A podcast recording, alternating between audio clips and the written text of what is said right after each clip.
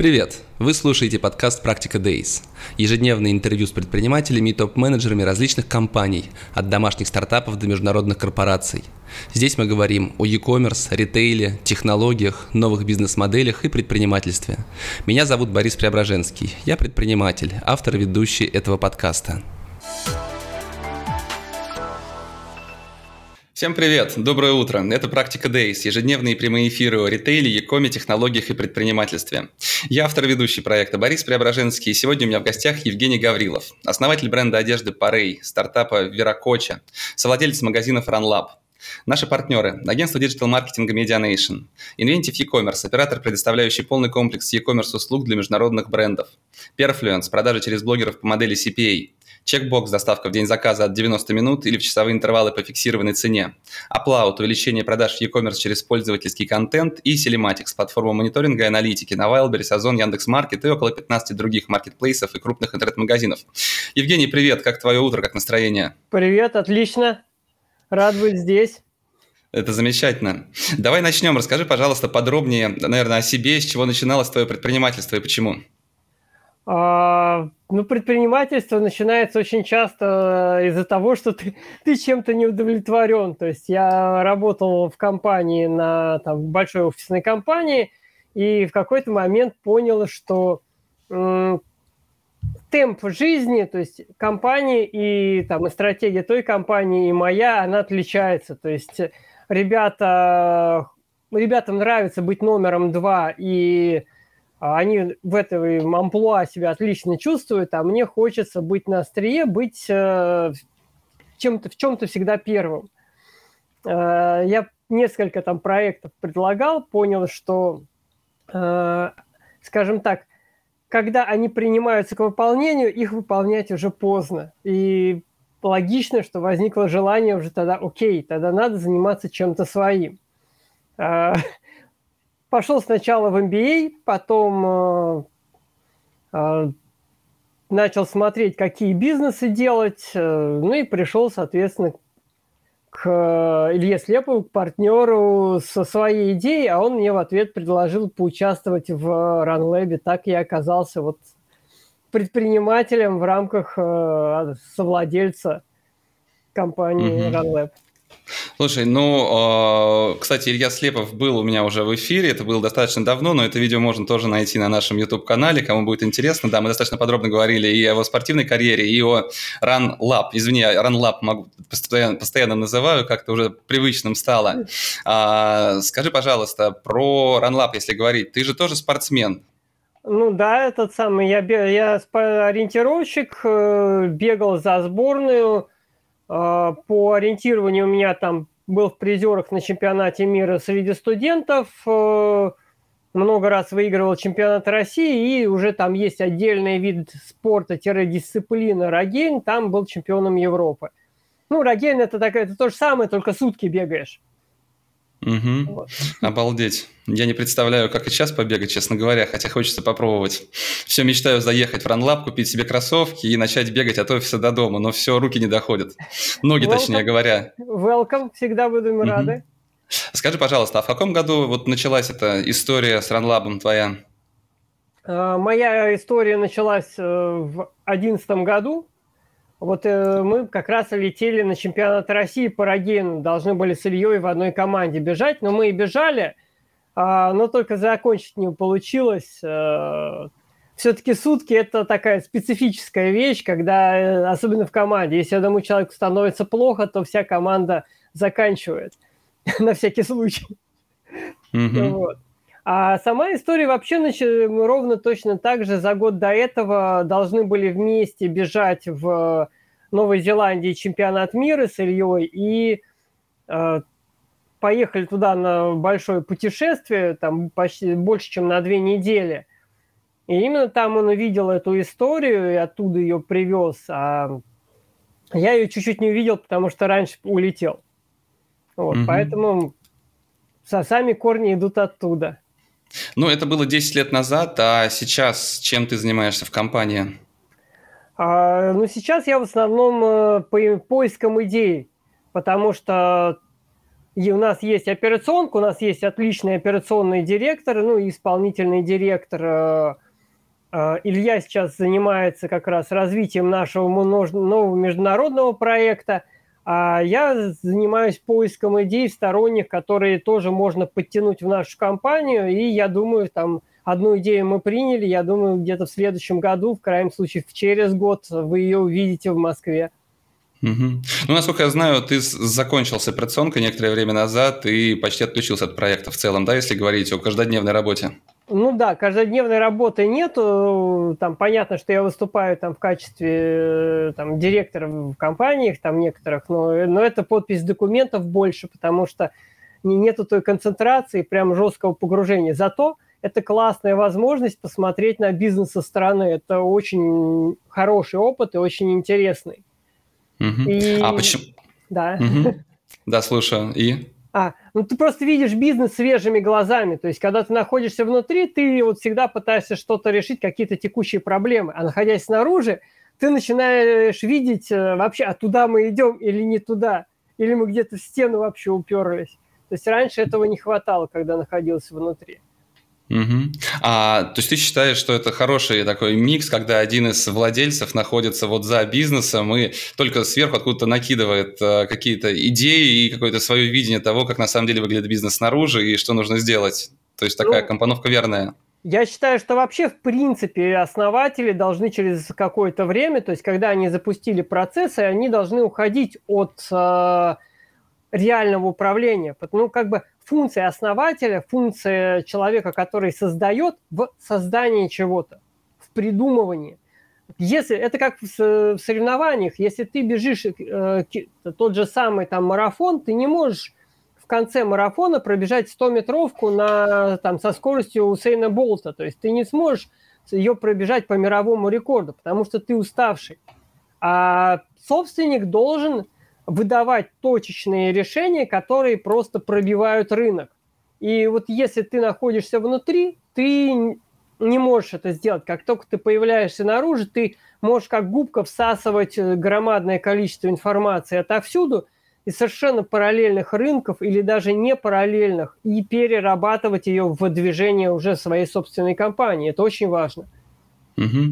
Ну а ты сам ушел из операционки именно по этой причине, или это просто было сначала усталость, а потом ты уже придумал такую концепцию, что действительно хорошо смотреть снаружи и искать эти точки роста? А, нет, я, то есть я ушел по первой причине, потому что там у нас, ну, во-первых, мы первые годы в начале, они всегда не особо денежные, во-вторых... А, а там Но первые годы, ты когда ушел? Я ушел в 17-м, фактически в конце. Но у вас уже был масштаб же какой-то достаточно приличный, да, нет, да, к тому да, моменту? Да, да, да. Да, но к этому моменту я просто настолько устал и настолько, э, даже, скажем так, почти выгорел, что я ушел прямо перед Новым годом, и после этого вот все новогодние праздники я проспал, про, ел, спал, ел, спал, ел, спал. Я даже никуда выходить не хотел. Я вот находился в квартире, только этим и занимался. Ну, а до этого момента ты отвечал за операционные процессы, да? Да, да. А не было страшно передать все это на тот момент э, операционному директору? А, ну, мы передавали не в один момент, то есть она пришла, и мы с ней вместе работали довольно длительный период. То есть мы передавали постепенно все функции примерно в течение года. То есть это не такой быстрый процесс – но потому что действительно нужно передать качественно, передать всю информацию, чтобы человек понял, что и почему делалось. Ну и потом ты тоже не исчезаешь, ты в случае возникновения каких-то вопросов там по, по истории бизнеса, по каким-то историям процессов, ты всегда на связи. Угу. Мне кажется, история это на самом деле очень близкой, потому что примерно так же произошло у нас в фор-офисе. У нас потрясающий генеральный директор уже, который тоже вырос вместе с компанией, достаточно долго проработав, приняв все бразды правления. И это очень здорово, когда есть возможность у владельцев в меньшей степени включаться в процесс. Поэтому видение такое снаружи я целиком полностью поддерживаю. На самом деле и твоя а, теория, не знаю, теорема о том, что собственнику нужно в какой-то момент выходить, я считаю совершенно правильно. И многие пытаются, чувствуют чувствуют это, но вот какого-то решающего шага сделать просто не могут, просто потому что боятся. А вдруг, а вдруг не пойдет, а как такое? А многие на самом деле даже не представляют, чем заниматься дальше. Вот ты вышел, вот ты вышел, ты проспал новогодние праздники все, а чем ты стал заниматься дальше, почувствовав вот эту свободу и отсутствие необходимости каждый день бежать решать операционные задачи? Э, знаешь, через какой-то момент, когда там вроде бы отдохнул, а, я на волне того, что мы сделали классный бизнес, ну все, я сам, один бизнес сделал, значит, сейчас можно найти, штампо, начать штамповать бизнесы дальше. И довольно необдуманно влез в э, бренд одежды, то есть это, в принципе, бренд одежды, это, конечно, то, что мы хотели, я давно-давно хотел, потому что самый первый подход к э, созданию там с пошиву своей собственной одежды, спортив, там, ну, вначале это была спортивная, я подошел в 2007 году, то есть мы там собрались небольшой командой, решили это попробовать, но у нас тогда не пошло. А тут вроде бы окей, свободен, понимание в рынке одежды есть, понимание там в технологиях есть, там вроде бы видим какого товара не хватает, давай-ка его сделаем. Э, сделать сделали, но там сам процесс производства оказался вообще не настолько простым, насколько казалось в начале. А, там, э, ну и сама подача, то есть ушел все-таки не в чисто спорт, а в больше в э, направлении фэшн, а там другой алгоритм у клиентов принятия решения. И оказалось, что к этому алгоритму мы не готовы. Ну и, соответственно, на, на нас не хватило, и первая коллекция, она подзависла, потому что это было там продукт, который а, текущему клиенту, он непонятен. То есть, когда ты ему вот, в личном общении кому-то что-то объясняешь, окей, всем людям понятно, действительно классно, хорошо, о, давай попробую. Но пробить это через интернет мы сходу не смогли, там наш товар – в принципе, действительно прикольный, хороший, дорогой. Он, э, люди сравнивали просто по тупо по внешнему виду и э, спрашивали, а чем это вообще отличается от куртки садовода. А, и ты понимаешь, что когда ты начинаешь рассказывать технологии, там люди непонятно, что это за технология, что им в первую очередь все-таки нужен дизайн и внешний вид, а не то, как, э, что там внутри.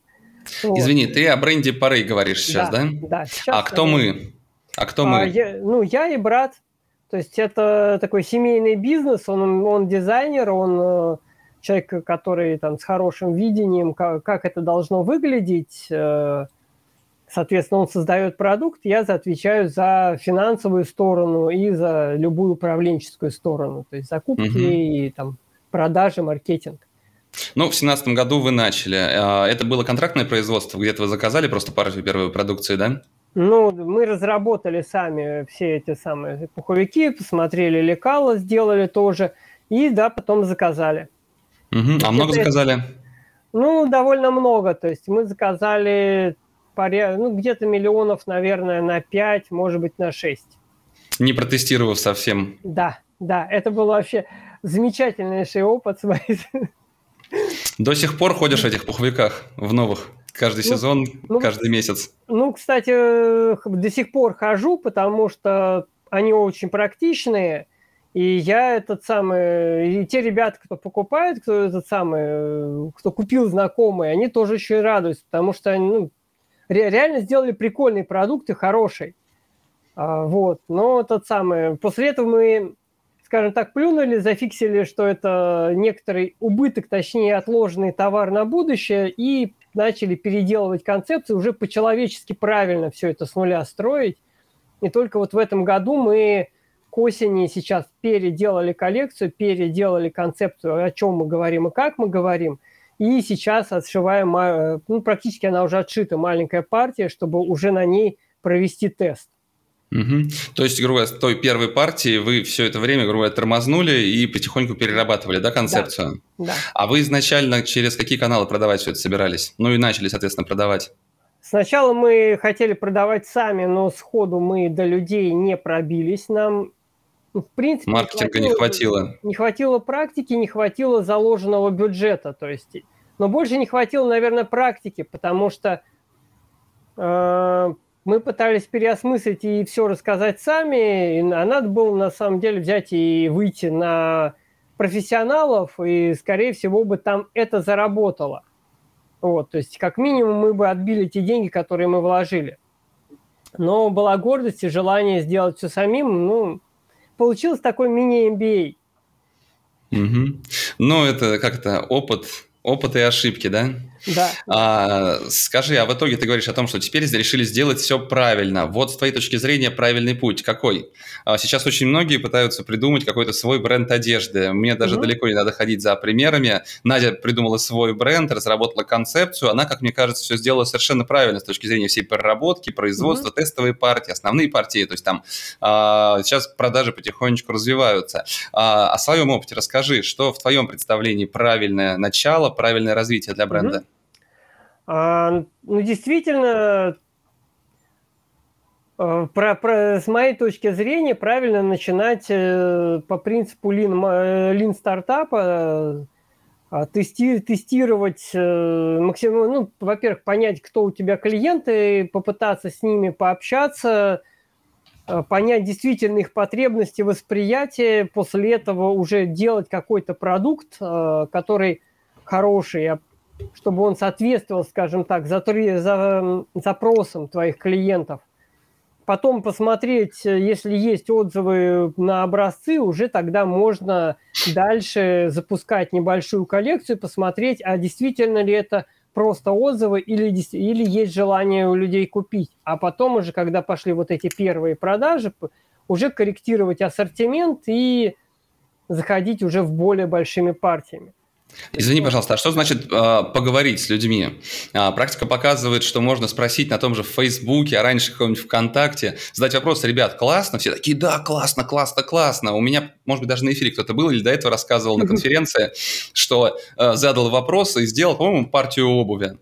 И все, кто писал классно, в этот момент дружно сказали, ой, у меня денег нету сейчас, ой, чего-то я не могу купить, ой, сейчас не до этого, и не купил вообще никто. И в итоге вот это тестирование гипотезы с огромным количеством, как говорили, лайков и готовности, mm-hmm. ой, да, мы бы купили, супер, оно завершилось ничем. А как вот это опросить клиентов, а, потенциальных клиентов, получить первый фидбэк? О, ну это, кстати, этот самый, это то, чем я сейчас занимаюсь, и заодно студентов учу. А, занимаемся CGM-кой. То есть Client Journey Map, э, подходим к ним и очень проводим глубокое интервью, потому что просто так кто-то быстро отвечает. Ну, вот мы тоже с организацией... То есть у меня там потом будет сейчас разговор про стартапы. А, там мы ровно точно так же подходили с, вначале с очень простым поверхностным опросом про организатор задач э, к потенциальным клиентам. И там действительно люди вроде бы сначала говорят, говорят, говорят что-то, а потом оказывается, что все то, что они говорят, им чуть глубже копнешь, для них не особо значимо. То есть это их фантазии на то, чтобы а дай-ка я поделюсь, смотри, покажу, что я знаю, смотри, как может быть хорошо.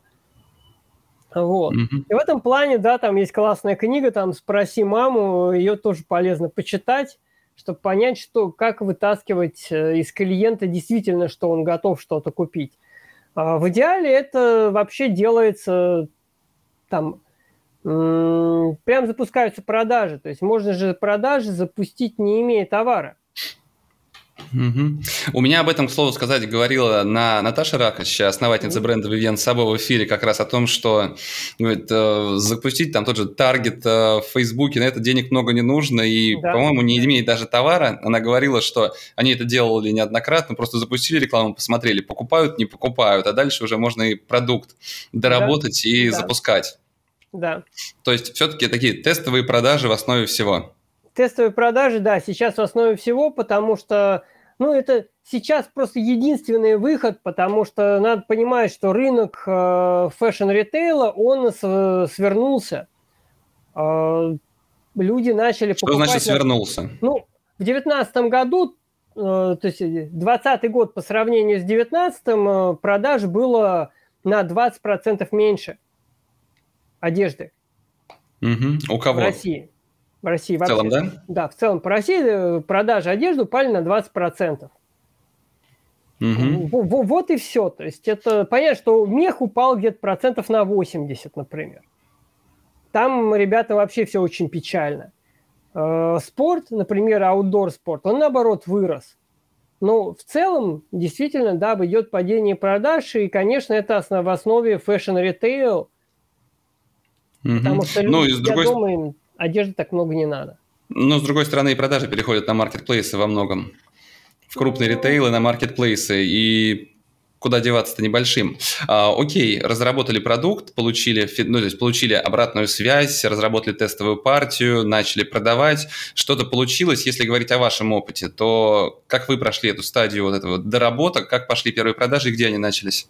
А продажи начались в первую очередь, как всегда, через друзей. Это нормальная ситуация.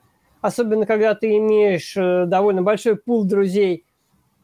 Э, дальше попытались просто продавать сами через интернет-магазин. Нет, это сходу так не работает, потому что его нужно довольно сильно раскручивать. Решили попробовать маркетплейсы. И вот с маркетплейсами, например, с той же самой Wildberries, у меня, наоборот, отрицательное ощущение.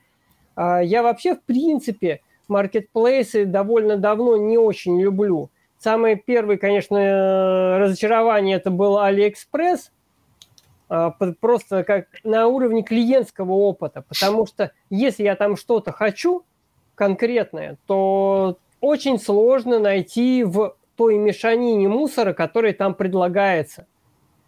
И сейчас, чем дальше, тем тот же самый Валберис и что-то еще, они становятся вот этой такой мусоркой, в которой есть вообще все – и найти какой-то конкретный товар, когда ты хочешь более фокусно что-то поискать, очень сложно. То есть ты должен знать конкретно производителя и конкретно модель, которую ты ищешь, чтобы найти ее. А это функции на самом деле поисковика, а не маркетплейса. Uh-huh. И маркетплейсы из-за того, что они ломанулись э, в жуткую, в дикую универсальность, и в связи с тем, что у них вроде бы а, бесконечная полка, они на самом деле приходят к тому, что сами будут убивать себя и будут появляться 100% другие узкоспециализированные маркетплейсы там или сообщества, или точки на основе там каких-нибудь э, DTC коопераций – Э, которые придут к э, тому, что, в общем-то, маркетплейсы просядут, по крайней мере, те, которые основные, потому что они сейчас не дружественны как к партнерам, ну, по крайней мере, там вот тот же самый Wildberries, он к э, партнерам очень недружественная компания, то есть тем, кто поставляет товары. Вот, и, то, и в принципе, те же самые все остальные э, маркетплейсы, тоже сейчас довольно сложный момент. То есть сейчас вроде бы все говорят, окей, ты сделал продукт, возьми продукт и выйди на маркетплейс. Уже так не работает. А, Извини, я слышу да. сейчас э, слова недовольного продавца, у которого не идут продажи на маркетплейсе. Слушай, они не, на то, не настолько так идут, они мне, скажем так, больше не нравятся, столько, сколько денег хочет в итоге маркетплейс для того, чтобы они пошли. Потому что там все понятно. Но ведь ты пробовал продавать через свой интернет-магазин и понял, что на, де- на это денег нужно на самом деле даже больше зачастую, чем на продаже через маркетплейсы. Разве это не так? А, сначала да. А, но сейчас, чем дальше, я тем, э, то самое, чем глубже я погружаюсь в маркетплейс, понимаешь, а, ситуация в том, что а, для того, чтобы получить какой-то объем продаж, например, на том же Озоне год назад, а, мне достаточно было просто выложить товар – то есть и он где-то показывался. А товар сезонный. То есть летом он там не лежит, потому что он там не продается, и смысла его продавать нету. Появляясь обратно осенью, ты вдруг оказывается, что тебе нужно твою карточку раскачивать заново. Это работа, это все работа. Раньше, извини, можно было магазин Ранлап открыть на любом месте и продажи начинались, а теперь ритейлу нужно еще работать, Я создавать какие-то новые форматы, да. Я понимаю, но суть не в этом. Суть в том, что для того, чтобы э, начать продавать, то есть вопрос возникает в том, какая в итоге э, получается накрутка на маркетинг при продажи через, например, тот же самый Озон. Если раньше, то есть ты действительно там платил комиссию маркетплейсу, там это было раньше 15%, вот, ну и плюс сколько-то доставки, это нормальная вещь. Ты понимаешь экономику. А дальше ты выходишь сейчас. То есть, окей, сейчас меньше комиссия, 15%, вместо 15% стало 5%. Вроде бы шоколадно. Но чтобы твоя карточка начала показываться, а там же бесконечная полка, если ты как в поисковике находишься на 10 плюс страницы, то тебе то, ты, ты, ты там не находишься, тебя не существует. Вот для того, чтобы показываться наверху, ты должен 25% дополнительно к тем 5, например, отдавать маркетплейсу за показ твоей карточки наверху. То есть получается, у тебя реальные расходы на маркетинг уже становятся не, там, не 5% из твоей маржи, а 30% из твоей маржи. И вот тут уже начинаешь понимать, что на самом деле, если ты в этот момент вкладываешься в свой таргетинг, то ты дальше начинаешь заниматься не только тем, что ты э, продаешь товар, но ты еще параллельно будешь прокачивать свой бренд. Там таргетинг, социальные сети и так далее.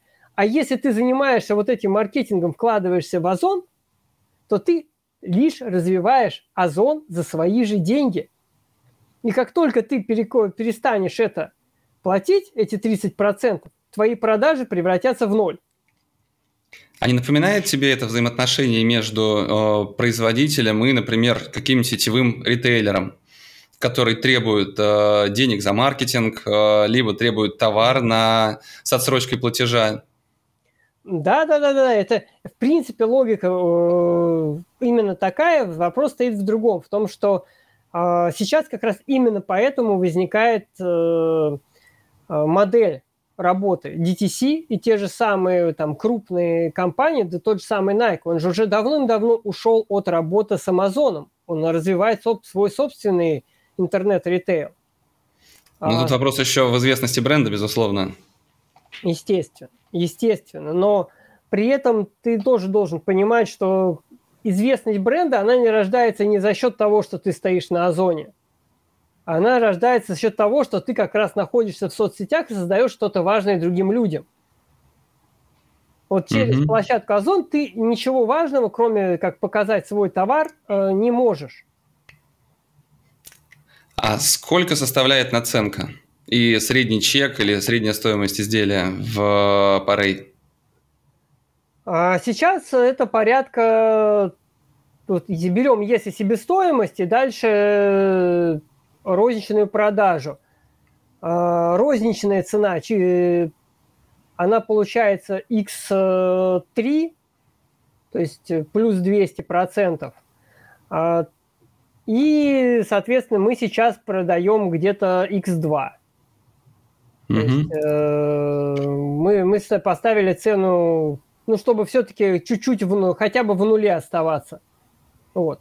А, понятно, что если ты начинаешь создавать более большие объемы, там эта все цена будет падать и нормально будет. И, например, а, чтобы вы знали, а, а, был в свое время очень классный косяк в штаб-квартире Адидаса. Ребята принесли нам прайс для ознакомления цены э, производства своих товаров на китайской фабрике – и цены, по которым они отгружают это все в Европу. То есть было довольно смешно на это все смотреть. А, так вот, кроссовки, которые стоят 150 баксов, на самом деле на производстве в Китае стоят 15 баксов. То есть там вообще x10, но это надо понимать, что это здесь заложен громадный бюджет на разработку, громадный бюджет на поддержание собственных каких-то магазинов и громадный бюджет на маркетинг. Угу. А средний чек все-таки у вас, средний чек или средняя стоимость изделия, сколько составляет? А, средний чек сейчас примерно 7 э, тысяч, 8. А ты не думаешь, что Wildberries Озон могут просто не подходить а, для этого сегмента аудитории, для этого сегмента одежды, и что тут скорее ламода нужна? Продаете ли вы на ламоде? На ламоду мы не выходили, потому что там чуть больше требования, там... 30 а, изделий каждого размера, как-то я не помню. Не 30, э, уже 50. То есть ты должен делать 50 SKU, и это уже совершенно другая, другая вещь. То есть, нет, там не надо вот это 30 изделий каждого размера, там как раз можно меньше. Суть в том, что ты должен создать для того, чтобы бренд был красиво представлен на Ламоде, ребята очень правильно подумали. Они вообще очень крутые ребята. Э, нужно, чтобы человек видел первую страницу, имел возможность перейти на вторую страницу и увидеть, что вторая страница тоже полная. То есть, что, чтобы у человека был выбор по ассортименту. У них стандартная страница – это 24 SKU. Соответственно, они и просят, ребята, покажите нам 50 SKU, чтобы ваш товар был красиво представлен на наших там полках, интернет-полках. Вот, поэтому, чтобы туда попасть, это уже надо иметь довольно широкий ассортимент, и небольшому бренду это очень накладно, потому что чем больше ассортимента, тем меньше маржинальность. Это очень тяжело заходить так. Угу. Поэтому... А где в итоге сейчас продается ваша продукция? Где идут продажи? На самом деле все так же они идутся и на Wildberries, и на Озоне, и э, Яндекс Маркете, и, соответственно, собственные продажи, то есть тоже есть. Но объем достаточно небольшой, суммарный, да? Ну, скажем так, и да, он и небольшой, и мы его особо не пушим, потому что э, у меня это условно списанные деньги, поэтому там за хранение они вообще ничего не просят. А, мы больше ждем момента, когда вот будет новая коллекция, чтобы вкладываться в маркетинг, и вот под этот маркетинг еще и какую-то старую коллекцию тоже продавать. Угу. То есть, а, на чем, а на чем тогда ты сейчас зарабатываешь, если здесь стартап, там стартап, а, здесь ждете новую коллекцию? Все RunLab? Ну, все, ну, все-таки RunLab что-то приносит, раз. Второе, параллельно я м, помогаю чуть другим бизнесам, то есть я все-таки еще, кроме того, что предприниматель, я трекер, я где-то наставник. Э, последний вот проект был больше такой, больше спонсорский, потому что там не столько ради денег, а ради интереса. Это учил э, ребят, молодых предпринимателей на бизнес-викенде, хотя ровно там же как раз и нашел вот новую девушку, с которой Э, хотим запустить приложение для владельцев животных. То есть э, пришла очень классная девчонка, которая активно работает, активно думает. Э, я вижу, что она хочет, а это как раз тот самый сок от партнера, которого ты хочешь найти, который точно так же готов очень и очень сильно вкладываться в продукт, в идею. Mm-hmm. Вот. А, скажи, Евгений, все-таки, если RunLab на сегодняшний момент является, получается, основным источником дохода, то нет ли mm-hmm. все-таки а, как это, не было бы логично сконцентрироваться все-таки именно на этом проекте? А, ну, у нас с одной стороны можно, с другой стороны, смотри, все-таки у нас довольно большое количество, получается, тогда управленцев, и мы начнем друг другу мешать. Как бы мне, Такая... мне, мне того, что есть от RunLab, мне достаточно. Угу. То есть, а, а качественная работа компании, просто, просто если э, внутри компании за про процессом занимаются много управленцев, то дальше может возникать там, конфликт интересов, особенно потому что мы оба собственники, там, у каждого есть какие-то свои амбиции, и ты можешь э, какие-то процессы там, хотеть решить по-своему. То есть в бизнесе главное не только то, что ты находишь там в какой-то момент ты должен уйти оперативки, но ты не должен мешать э, там крутым управленцам делать их работу. Вот, поэтому я здесь как раз э, очень рад, что я нахожусь снаружи, потому что это позволяет... Конечно, там есть целый ряд вещей, которые мне не нравятся, допустим, а, но это нормально, то есть, э, что ты сам всегда хочешь что-то доработать. Вспоминаем, по-моему, Глазунова, которого не пускали в, в Третьяковку, потому что он приходил туда дорисовывать свои картины. Тут примерно то же самое. Ну, хорошо. А какими еще проектами ты сейчас занимаешься? Ну, получается, да, то есть я занимаюсь э, еще, кроме вот э, бренда одежды, у меня еще два проекта. Это организатор задач и приложение для владельцев животных. Там, ну, там действительно пока это на уровне создания MVP, хотя он, оно тратит довольно много моего времени, но это надо сделать пока сейчас собственно, там, собственными руками.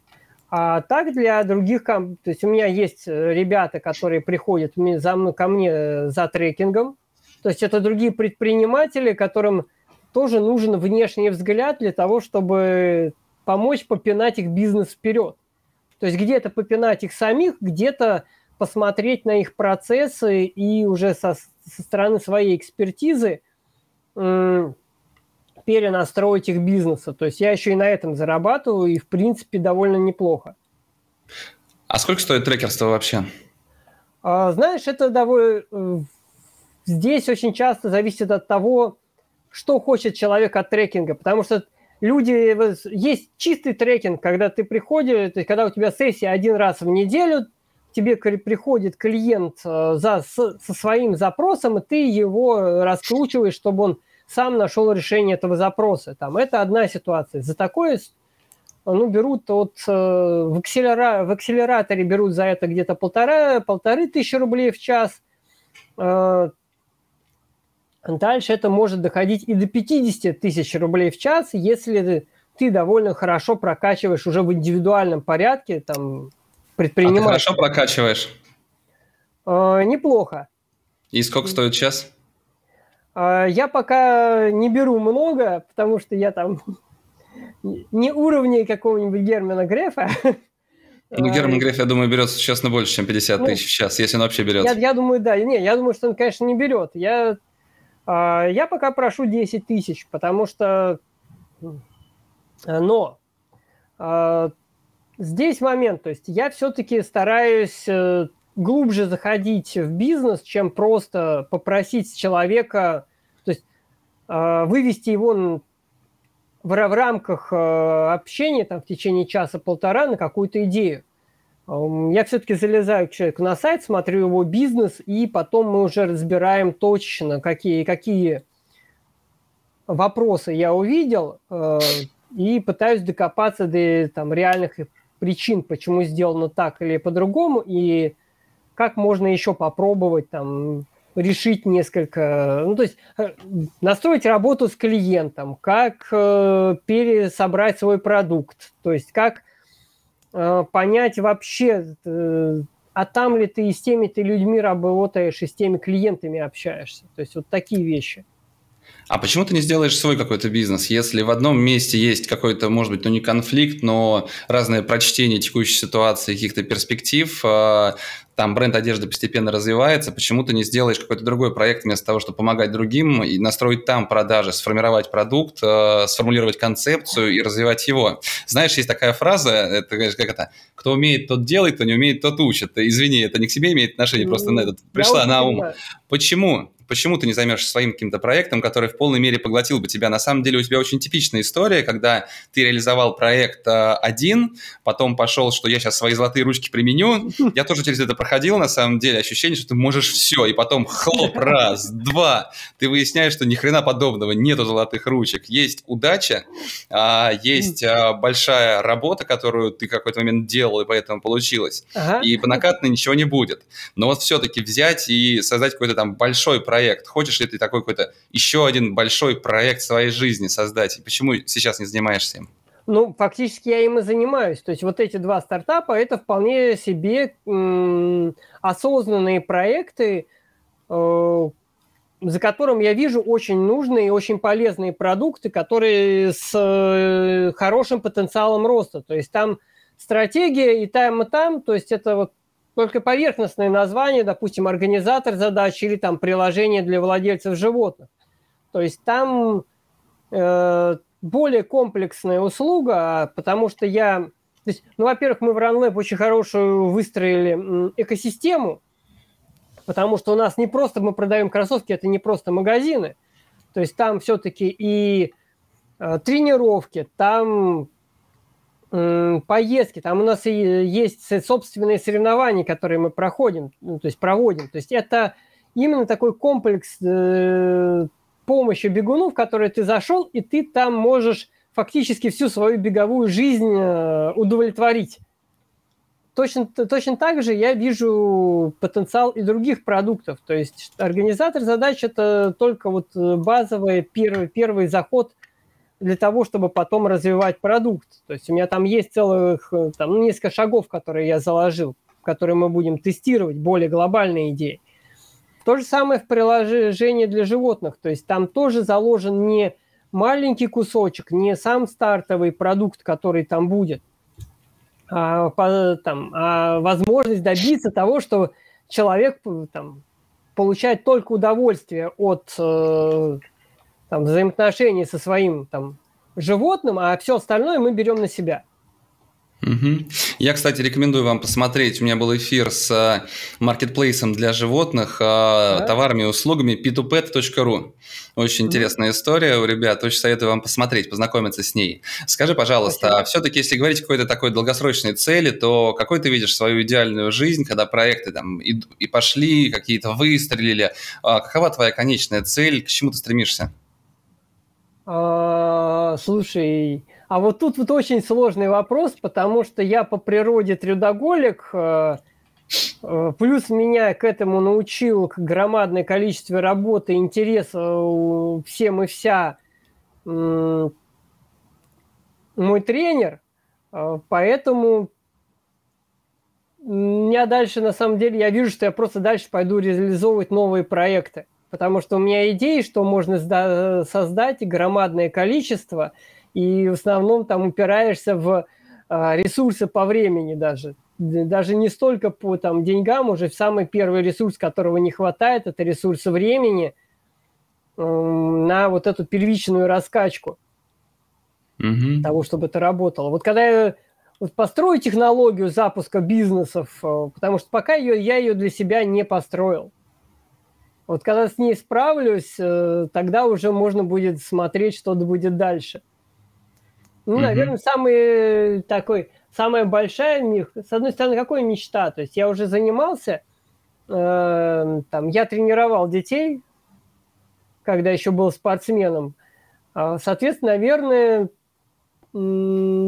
наверное, я приду к тому, что я буду точно, то есть буду опять тренировать детей. И я думаю, что буду делать это за бесплатно, потому что заниматься спортом это классно и, и очень важно. Ну, то есть все-таки спортивная история и стремление быть тренером, что там в трекинге, в менторстве, в тебе это такое ключевое, да?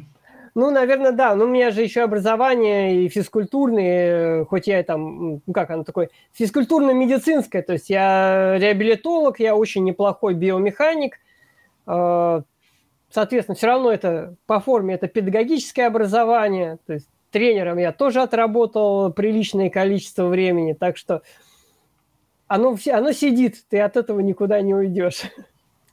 Слушай, а почему так звучит, что построить какую-то, например, школу, а, какой-то тренировочный центр, мне кажется, это как раз твое, нет?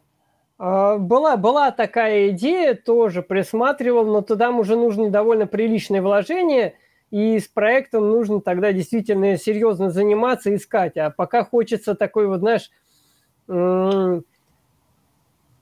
еще и хочется юношески поразвлекаться с этим бизнесом, с этим бизнесом. То есть вот какое-то вот такое внутреннее ощущение еще не совсем вот сложившегося исключительно бизнесмена, а такого предпринимателя, который хочет и здесь попробовать, и здесь попробовать, и здесь попробовать. Вот я что-то mm-hmm. такое мальчишеское в себе до сих пор ощущаю.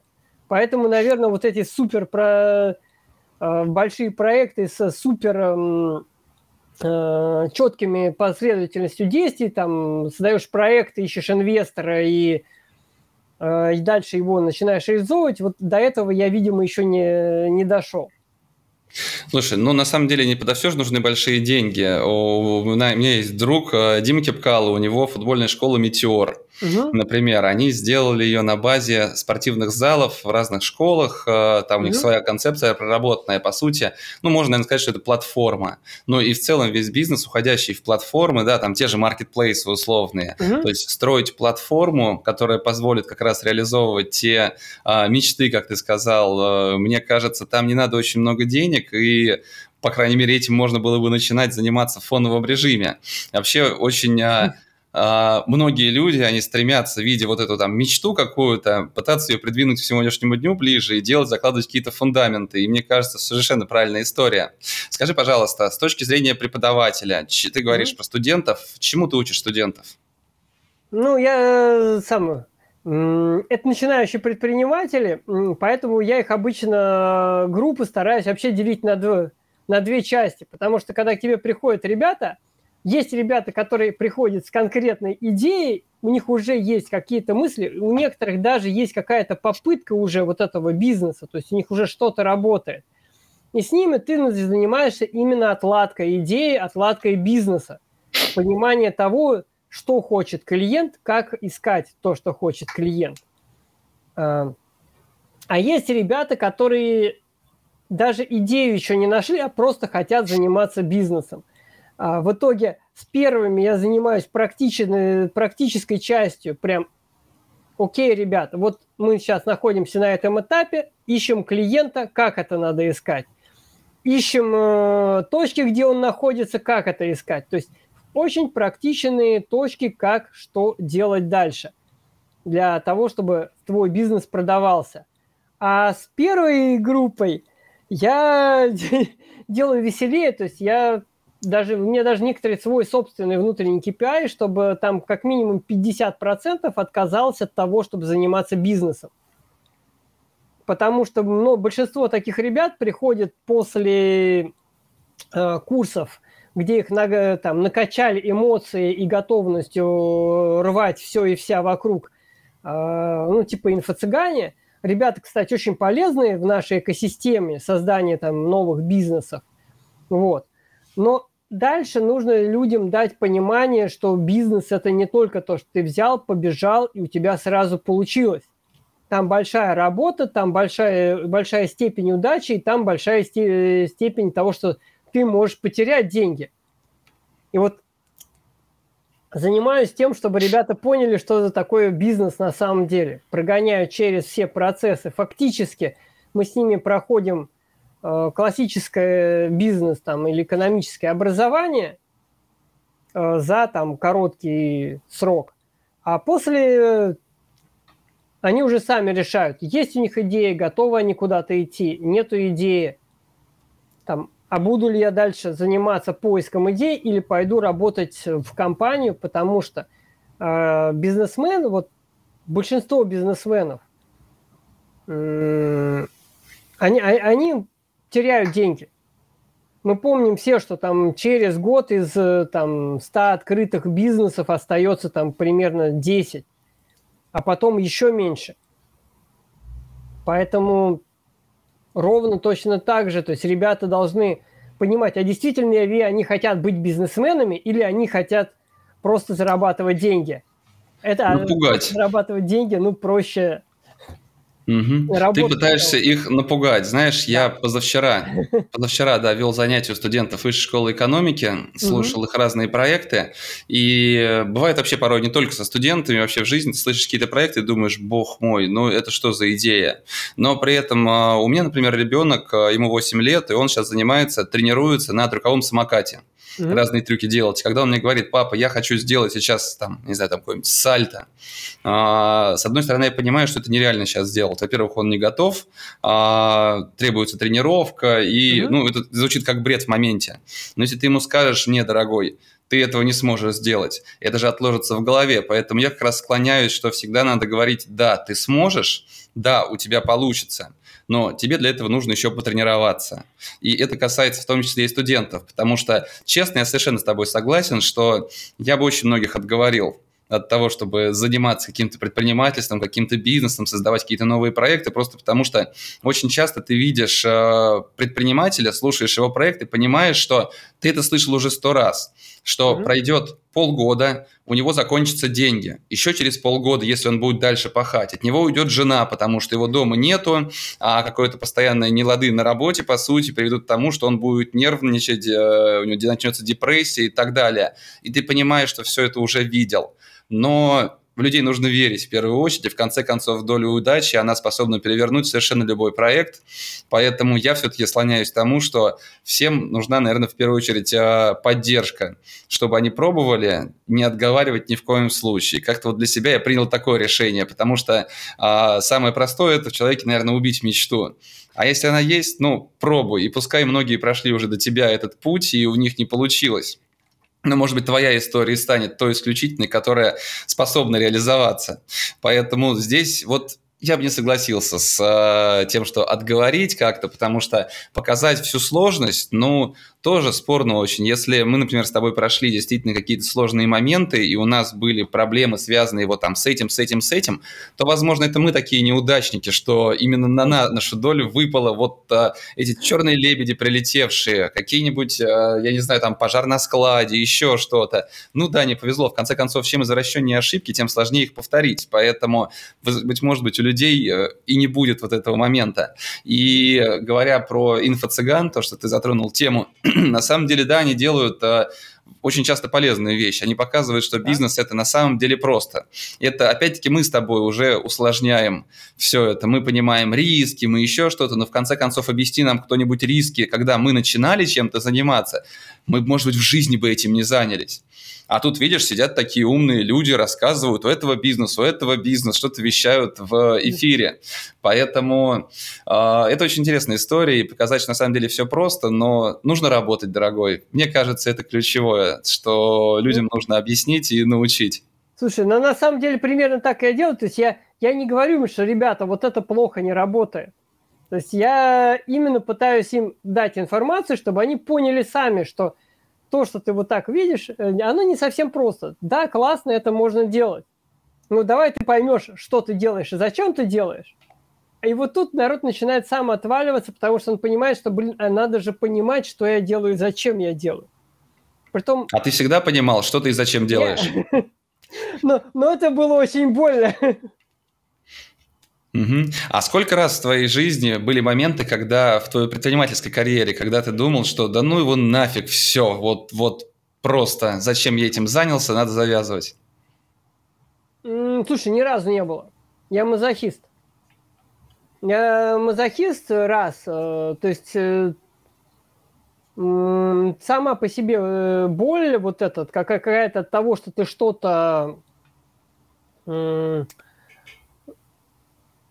не, что-то у тебя не получилось, она очень, она очень вообще хорошая и полезная вещь. То есть, конечно, да, там люди должны э, понимать, что ошибки вообще случаются, и это нормально. Чем больше ты делаешь там чего-то, чем больше ты гипотез проверяешь, тем больше ты будешь ошибаться, но и тем больше правильных ответов ты в итоге получишь.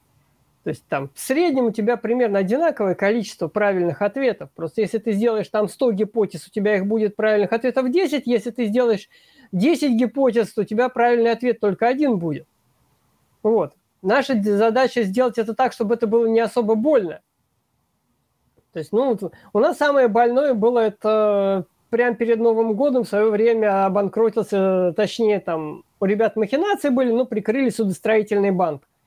То есть у нас там ушло довольно много денег, потому что мы прямо перед Новым годом не, не, сам, не поняли, что все-таки ребята сейчас закроются, и у нас весь поток вот этой новогодних продаж ушел туда. Mm-hmm. Ну, а он, у меня то же самое было, когда банк накрылся. Прям почти перед Новым годом. А у нас еще а, работа в B2B-сегменте, выставленные счета, и клиенты продолжали платить, платить, да, платить. Да, да, да, да, ровно то же самое. Угу. Вот. Да, ну... Ну, то есть это самая была такая тяжелая история, по большому счету, да?